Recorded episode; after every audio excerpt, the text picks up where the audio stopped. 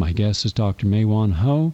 She's a biochemist and biophysicist who's become one of the world's most sought after public speakers, prolific author, 400 publications in scientific and popular magazines. She has published many books, including her very important study, Genetic Engineering, Dream or Nightmare, and her classic text, The Physics of Orgasms. Uh, organisms. Sorry. Dr. Ho has also written extensively about AIDS and the global problems associated with the genetic modification of rice and Unraveling AIDS in Rice is Life. Besides her distinguished career as a scientist, she is also a major critic of neo Darwinian thought and genetic engineering. And currently, she is the co founder and director of the Institute of Science and Society. And uh, in London, it's a not for profit organization. Nice to have you with us today. Hi. I would like, if you would please, to take your time, and there are two main topics I would like for you to discuss.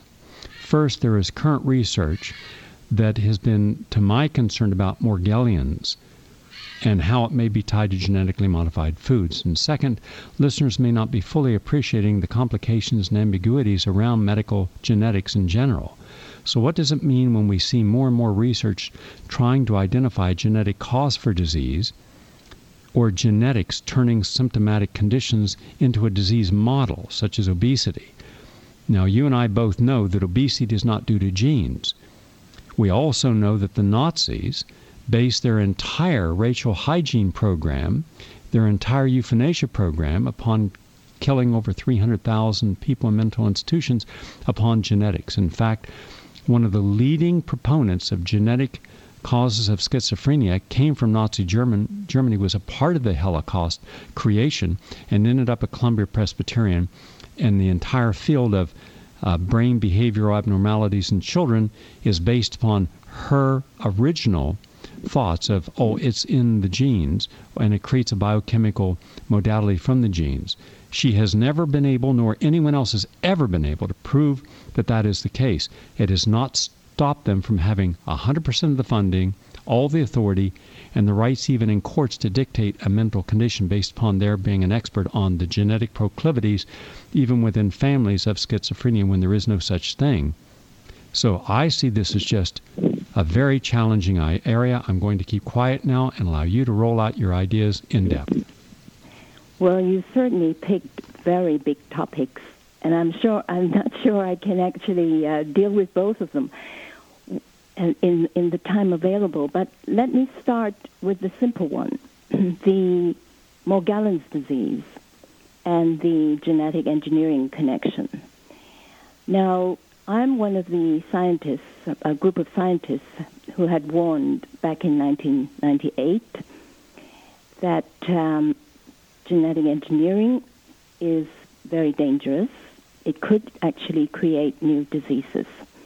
And we have to then I was already we were already asking for a public inquiry as to whether the start of genetic engineering since the mid uh, 1970s and maybe early 70s, uh, 1970s, um, was actually had actually been increasing the incidence of new disease pathogens arising, new viruses and bacteria, and spreading antibiotic resistance genes. And uh, this is due to a process of horizontal gene transfer, which means that this genetic material, they don't actually stay in the organism. In one species, they can jump species, and then they can uh, swap and change. And if you do that, you know, that is the main route to creating new pathogens, new disease causing agents. So now, um, recently, well, at the beginning of this year, the CDC, the Centers for Disease Control in the United States, suddenly called uh, an inquiry into Morgellons disease. And this is after years of denial and dismissal, saying that these people don't actually suffer from this disease because um, it, it's it, it's imaginary, and um, in fact, they now um, admit that in this particular disease, these patients have skin lesions and uh, they they experience very uncomfortable feelings like crawling things crawling uh, inside, fibers sticking out, painful obviously, and um, you know the, it's it's it's really a horrible disease, and um, nobody knew what was um, what was uh, the the cause of it until this um, professor Zuchowski at um, Stony Brook University, New York. You might speak to him later. Um, he actually looked at these fibers coming out of these patients, and he identified that they genetic material from agrobacterium. Now, this agrobacterium is a soil bacterium. It lives in the soil, and it's one of the major bacterium that has been uh, pressed into the surface of genetic engineering, which means that it has been modified to smuggle genes into different cells and organisms to make genetically modified organisms, genetic engineered organisms. And it, this bacterium actually ca- causes crown gall disease. A, a kind of cancer in plants.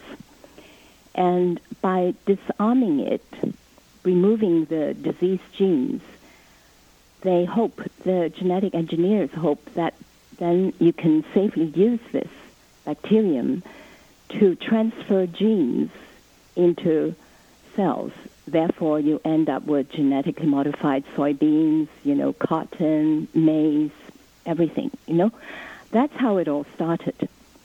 Now, unfortunately, um, you know, identifying this this uh, genetic material in these patients raises a number of questions uh, in my mind and in other people's minds as well, because there is this circumstantial evidence which suggests that genetic engineering may have something to do with this emergence of this new epidemic, which is called Morgellons disease. I think at last count there were, like, uh, in a website that registers these um, people, there's something like over 12,000 people from all around the world. And the United States is a hotspot, um, California, Texas, and Florida. Now, these are places where you know, genetic engineering began. You know, the United States was the first to start genetic engineering. And, um, you know, these people all, one of the factor, risk factor is contact with soil, dirt, and so on.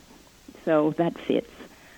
And um, there's also the same uh, professor, Zuchowski, also discovered a few years ago that this agrobacterium, you know, the genetic engineers thought, well, it only works on plants. It's safe for animals. That's what they assume, without actually doing any research. But uh, the professor did some research and showed that it actually attacks human cells, and it could actually carry genes into human cells. So, another piece of evidence. Okay, the um, bacterium, after it's been used to uh, make genetically modified organisms, say, tomato or raspberry or whatever, you know, they just try it on everything. Then you grow these, um, you know, genetically modified plantlets up in the tissue culture and um, in order to make them safe, you um, get rid of this bacterium because you know you have to use the bacterium, and the the procedure depends on the bacterium transferring its genetic material called a Ti plasmid, you know, the tDNA. It's a piece of its DNA carried loose in its cell, and it's been modified to carry genes. And so this little piece of DNA, with the help of the bacterium, gets into the plant cells, and then this um, foreign genes, together with antibiotic resistance marker genes, is then inserted into the organism's genome. If it is a tomato, it's a tomato genome. If it's a maize, it's a maize genome. Okay, but after that, you've got to get rid of this um, bacterium and its vector. Otherwise, you know, if it remains around, it could go on transferring genes. It could go on transferring these foreign genes into other agrobacterium and other bacteria as well. So, what happens? In the UK, in the 1990s already, we discovered a paper where they report that, you know what, it's very difficult to get rid of these bacteria from the, trans, from the transgenic tissues, from the tra- transgenic uh, organisms. And as far as we know, this issue was never solved. And the scientists were already saying, look, this is dangerous because we don't know what kind of, um, you know, viruses and new bacteria we can get if these, um, if these uh, agrobacterium and the vector remains in the transgenic plants. And at that time, they didn't know that agrobacterium could even attack animal cells. And so that issue was kind of buried and kept quiet. Now, now then, another piece of evidence, and that is that other scientists in the um, in New Zealand have pointed out that, as a matter of fact, you think the agrobacterium is so special that its uh, signals, genetic signals for transferring genes and so on, well, they're not special at all. They can be substituted by similar signals in other bacteria. They are very similar. So, as you can imagine, you know, you let loose these foreign genes into the environment, grow lots and lots of transgenic crops, and then you let loose this genetically modified agrobacterium that help to, you know, facilitate gene swapping. You know, you can have like gene swapping till you drop, till you, you know, come up with some um, new pathogens. And basically, that's the kind of strong circumstantial evidence we have at the moment. And, um, you know, my colleague and I, Professor Joe Cummins and I, we've written this um, report and we have sent it to the CDC and we, we demanded that they should investigate this link as a matter of urgency, if only to rule it out. Because, you know, so what they should be doing is look at all the Morgellons patients carefully and see if they can identify, you know, common genes, agrobacterium genes, especially those that are used in genetic engineering, and then work out a diagnostic test for for this uh, disease, basically, and at the same time work out a stringent test to see, to make sure that all the genetically modified organisms released into the environment or further release into the environment should be free from agrobacterium because even though they don't come out in culture, they can be like they can lie dormant and you know they will come out once you put them into the soil. And that's the situation we have. So, is that clear about Morgellons disease? Yes, it is. It's very clear. But it still does not address two issues that are issues of ethics. Yes. Clearly and unequivocally, this could not have occurred without someone at the governmental levels, at our national um, National Academy of Sciences, at the institutions responsible for seeing that these issues are monitored, FDA, and not a yes, single one of these government agencies have come forward. Is safe. Yeah, well, no one has done that, and I cannot believe for one second that they do not have suspicions or have some evidence to the contrary. Well, they should have because we keep telling them. We actually brought this to the attention of our government uh, regulators, and we never really received a, a, a satisfactory reply to our questions. But but what that tells me is that there is malice aforethought. There's a certain uh, intent to suppress this information from getting out, and then I have to look at who are the real powers in the administration that would allow either that, uh, Gary, or else you know somebody is not very bright, and somebody is saying let's dismiss these people because they aren't really genetic engineers, and it's very important to get genetic engineering going because it a lot of money is involved, and we can't let these people stand in the way. Well, you realize that if they have to acknowledge that Morgellons is due to their genetic engineering screw up, well, that, that, that will throw actually, a bright well, light. Let me correct you there because we don't actually have the really definitive evidence yet because at the moment, as I uh, emphasize, there is strong circumstantial evidence. And therefore, I feel that, you know, uh, Joe and I feel that they should carry out the the um, investigations that we have suggested. I would agree but, with that. Uh, that is we, a responsible way. But uh, Dr. Yeah. Ho, is it not also true that for over 100 years, the tobacco industry, by hiring scientists and lobbyists and legislators like Strom Thurmond and, and others, and Jesse Helms, were able to prevent virtually any limitation in the marketing of cigarettes, even though that the insiders, including the FDA, knew that it was addictive. And yet there were over 100,000 studies that were brought forward. And no matter what study was brought forward, they would say, well, we need another study. And right. be, be very That's careful right. or you'll That's get caught in that that's same juggernaut. We, they, they will keep saying we need further research, but they will never support the real further research.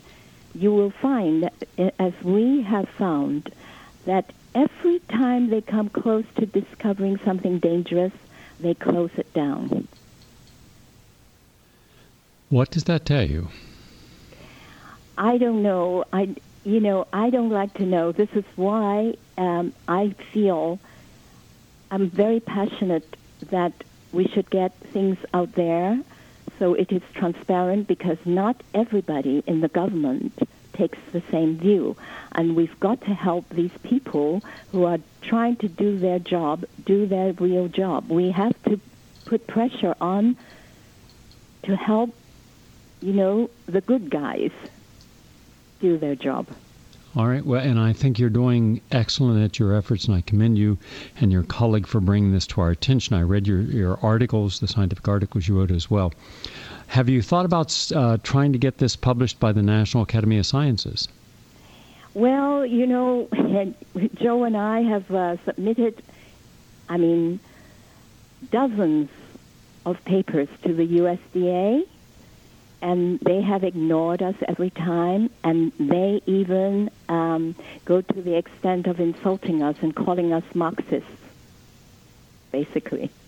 And uh, we've complained about that, but we haven't actually had any reply from them at all. Well, first off, that's a very unscientific way for them to reply exactly. to you. They they make ad hominem ad hominem arguments basically, and um, I think that uh, it's it's very unscientific. Uh, we don't actually call them names. Um, we're actually very patient. We're, we just say, well, you know, if you've got scientific arguments against them, please let us know. Please uh, pose it in a form that the public can understand, because then you have nowhere to hide. Basically, that's the challenge we have posed all our regulators around the world, in the UK, in the US, everywhere. But it's only through power that they're able to hide because power has one of its proclivities is being able to not be accountable. Well, you know, in the in the uh, in Europe, where the information gets around much more, um, we are still more or less keeping GMOs at bay. And I think that, unfortunately, the United States, uh, it's very big, and maybe, you know, it's kind of difficult for the information to get around in a way that matters. And uh, obviously, you know, you're doing your best. Well, but it's not enough at this point because we have to break through Yeah. to the larger population. It's only when you reach the larger population, the crossover audience, that Yeah. you'll see things happen. I I have true. some I have some experience in this as m- messages that had historically been relegated to just the, what were considered the health nuts. Once I was on ABC, suddenly it was mainstream. And then ABC Network for 12 years, it was mainstream. And then suddenly, talking about eating fiber or having a healthier diet or exercising we're no longer uh, define, defining you as a nut job. Exactly. So until such time Let's that hope that's the messages are translated to other segments of the population, we, we stay we stay limited. Now, my last Yeah. question for you is: Would you please give us your views, your feelings, your uh, your, your Yeah. perception Well, about you know, I'm one of these genetically modified gen- genetic modification and its possible implications and other problems in our food production? Well, you want to talk about that, or you want to talk about the um, the, the question you posed at the beginning? Uh, both. Okay. Well, you know what? Um, we're among a group of scientists who have been calling for ban on genetic engineered crops and products, so GMOs altogether, on the environmental releases, and because the evidence is so good that you can achieve everything you want to achieve and haven't been able to achieve with genetic engineering, with just uh, conventional breeding, and um, you know do your uh, agriculture properly, sustainable agriculture of all kinds. If you do it properly, you you know um, composting, green manure, and so on can increase food yield by 30% compared to chemical fertilizers. And that's directly by experimental comparison in recently in um, in Ethiopia. So definitely we do not need GM food at all. And this is all the more important because the, they are now using the, this uh, food and fuel crisis to say, oh, we need GM crops to increase yield because we need both fuel and food. Well, that's nonsense because they haven't increased yield. No, quite the contrary. They have been decreasing yield, increasing pesticide use, increasing herbicide use to unbelievable extents. And, you know, it's all lies, basically. And so I think we don't have time and resources to waste.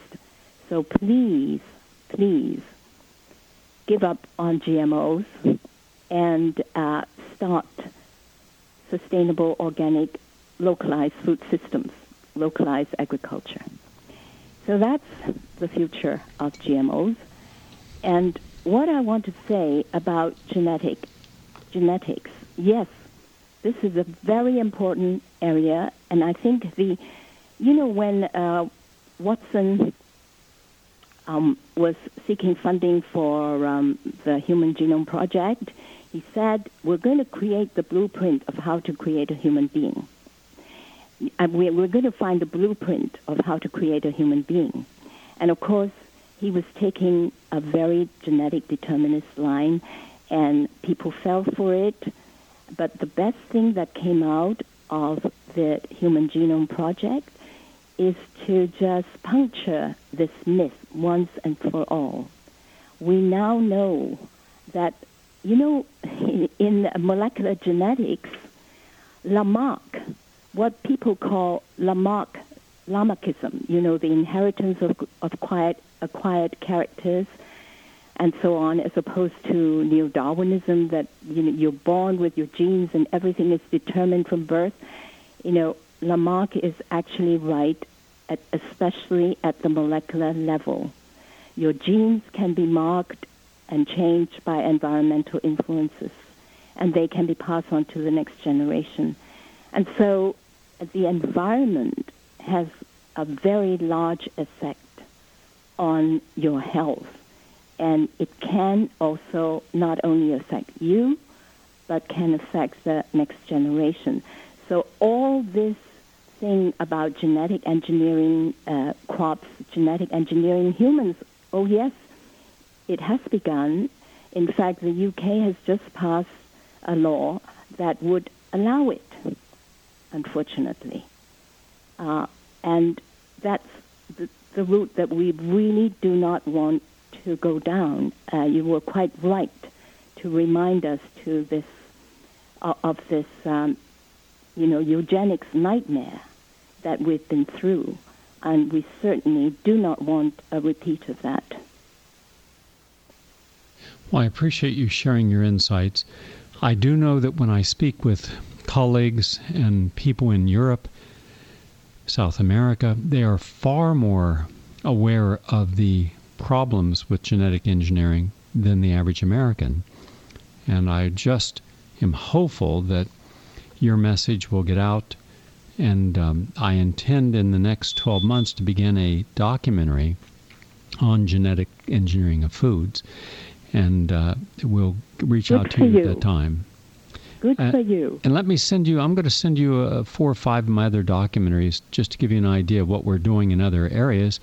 And Yes. in many cases, these documentaries become the tools necessary to get the average person involved because then they see the story, they understand the story, it, it lays itself out.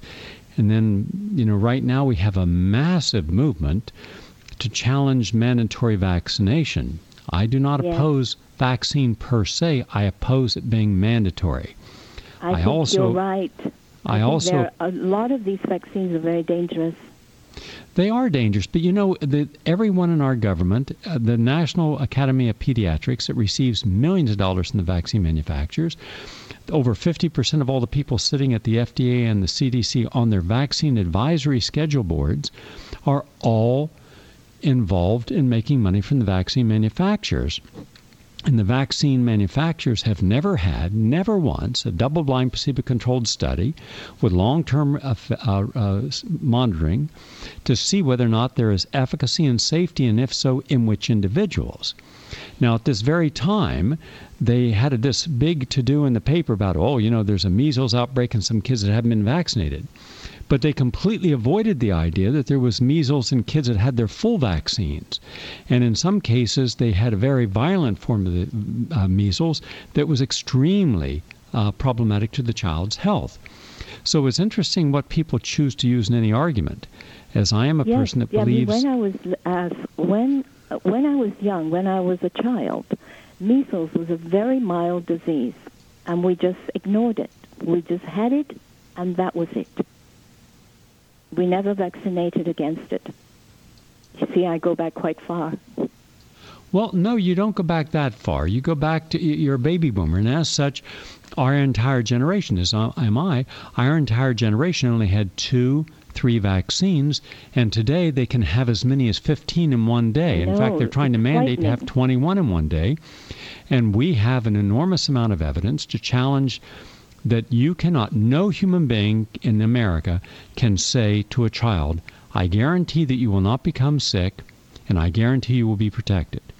Now, until such time that the science will be so certain that you can guarantee a given child immunity from disease and safety from side effects, then you cannot say, by extension, that all vaccines are both safe and effective. It is irresponsible to do so.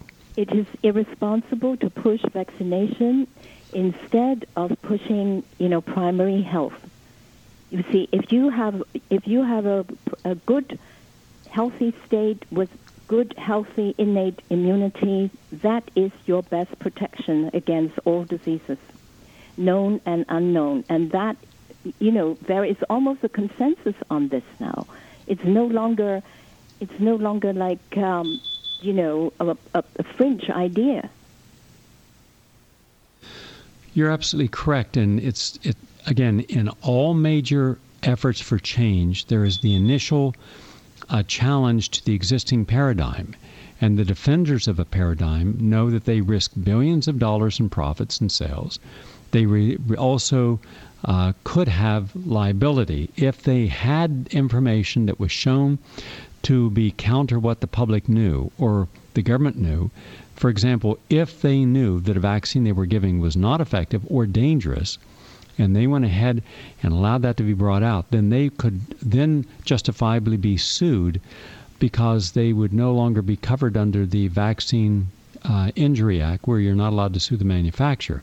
That only is if the manufacturer, in adherence with good, proper uh, manufacturing and is under FDA compliance for the studies they've done. If you've lied to the FDA, and we found repeatedly companies have lied to the FDA, they yes. have they have we given have misinformation on drugs. Here in the UK. We Pardon have the me? same problem here in the UK. I mean, this whole problem extends to drugs, prescription drugs. Not only vaccinations, you know, the whole pharmaceutical industry is involved in this kind of blackmail of the taxpayer, and and you know it, it, it, they're really very very difficult to control. We have the same problems trying to regulate which which drugs, which new drugs are safe, which new drugs should actually be used by the national health because we have a national health, you see, which you don't have yet. Um, but uh, but you see, they will just you know use patients groups and various kinds of pressures to say you are not actually you know uh, getting care for the patient. And you know if something goes wrong yes you know the patient can actually say well you know i'm not getting the care i i i need because you didn't give me the drug. And you know the government regulators could be in trouble then. You see, it, it, the, there, something's got to be done. I think the pharmaceutical industry is in for a shake-up, uh, uh, and I think there's got to be some will somewhere to do it. Well, we have the will. Yes. But with everything, you have to have uh, you have to have policymakers on your side. Yes. And the very first thing that anyone in power does in any industry you see who you have to align yourself with in whatever way you have to. You have to find a way of finding a an ally. You can do that if politicians you can support them financially. You can hold fundraisers. And there's so many loopholes that there's virtually nothing that can't be done to buy an election. And then uh, then you have access. And as long as you have access to people, then that gives you enormous power. So as long as you don't have access, I don't have access, then well, we don't have we access to policymakers. Uh, through legislation, oh, one one thing, well, some things that could be done. For example, you know, um, clinical trials that are uh, done, they are not required to disclose the full results, register the full results, and that's very bad. And um, if they've got data, you know, they've got to make it uh, public. The, the, pharmaceutical companies have to make it public. But at the moment, it, it just doesn't seem to be the case.